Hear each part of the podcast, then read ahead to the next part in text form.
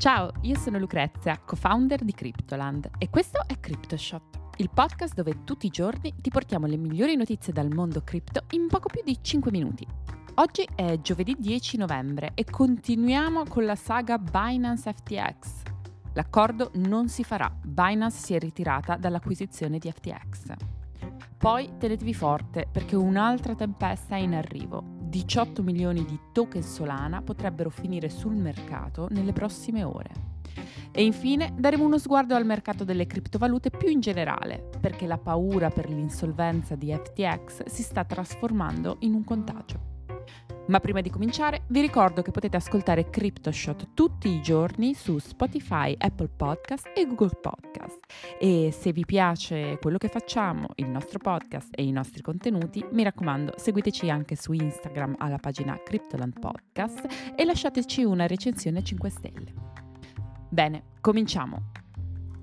Nuovo episodio della telenovela che sta tenendo con il fiato sospeso migliaia di investitori e appassionati del mondo cripto, che potrebbe essere il season finale di una saga che sta facendo colare a picco tutto il mercato delle criptovalute. Tramite una comunicazione ufficiale pubblicata su Twitter, ieri Binance ha annunciato l'interruzione delle trattative per l'acquisizione di FTX. Nel tweet Binance spiega che, dopo aver visto i risultati della due diligence, è giunto alla conclusione che la situazione di FTX è al di fuori delle proprie capacità di fornire aiuto e che l'azienda sarebbe compromessa al punto tale da non permettere alcun tipo di intervento da parte sua. Binance continuò poi dicendo che la decisione di non proseguire con l'accordo è anche supportata dalla visione di alcuni report che testimoniano la mala gestione dei fondi dei clienti e la presunta esistenza di un'indagine in corso su FTX. Le indagini di cui si parla nel tweet potrebbero fare riferimento ad un articolo di Bloomberg del 9 novembre che suggerisce che la Securities and Exchange Commission e la Commodity Futures Trading Commission stanno già indagando se FTX ha gestito male i fondi dei propri clienti, nonché la relazione dell'exchange con FTX USA e Alameda Research. Per FTX ora si apre l'unico scenario rimasto, quello del fallimento, a meno che non ci siano clamorosi colpi di scena.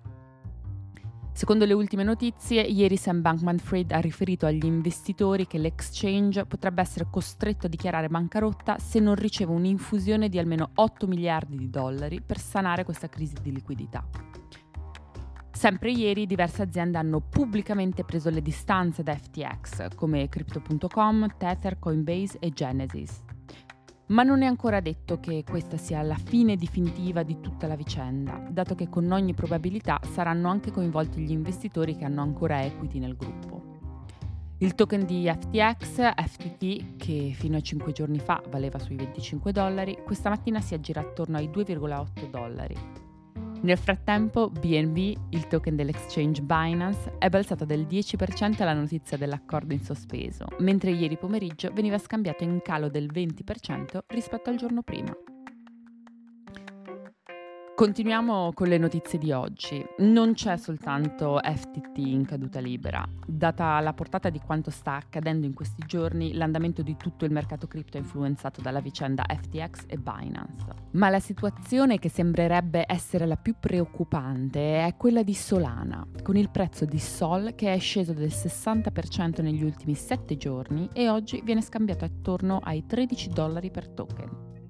Va bene che tutto il mercato sta affondando, ma perché Solana più degli altri? Ne abbiamo parlato anche nell'episodio di CryptoShot di ieri, mentre ancora si pensava fattibile l'accordo tra Binance e FTX. Solana è tra i token che sta risentendo di più di questa faccenda perché Sam Bankman-Fried, il fondatore di FTX e Alameda Research, è stato uno dei primissimi investitori del progetto e le sue aziende detengono circa 1,15 miliardi di dollari in Sol, con la crisi in atto, Sol perderebbe il gruppo più forte tra quelli che lo sostengono, con ovvie ripercussioni per il futuro del progetto. A buttare benzina sul fuoco poi c'è anche il fatto che proprio oggi termina il lock period per lo staking di 49,6 milioni di Sol, circa il 15% dell'offerta totale disponibile e sono state avanzate richieste per l'unstaking di circa 18 milioni di SOL, che rappresentano il 5% dell'offerta circolante del token. Sono SOL che finiranno subito sul mercato? Non possiamo dirlo, staremo a vedere. Certo è che questo unlock arriva probabilmente nel momento meno favorevole possibile, visto il tumulto nel mercato delle criptovalute. Solana è scesa al sedicesimo posto nell'elenco delle criptovalute più importanti per capitalizzazione di mercato, dopo essere rimasta tra le prime 5 per la maggior parte della seconda metà del 2021 e tra le prime 10 dall'inizio di questa settimana. Nel frattempo i fondatori di Solana stanno tentando di salvare l'entusiasmo mentre l'intero ecosistema si trova improvvisamente coinvolto in una crisi senza precedenti. Il cofondatore di Solana, Anatoly Yakovenko, ha twittato ieri. Abbiamo lanciato nel 2020, dopo che i mercati sono crollati e il mondo è andato in lockdown. Chewing glass, ossia masticare vetro, è nel nostro DNA e insieme ce la faremo. Solana ha ora perso il 95% del suo valore da quando ha raggiunto, quasi esattamente un anno fa, il suo prezzo più alto di sempre, di 260 dollari. Ma andiamo a dare uno sguardo al mercato più in generale per concludere questo episodio.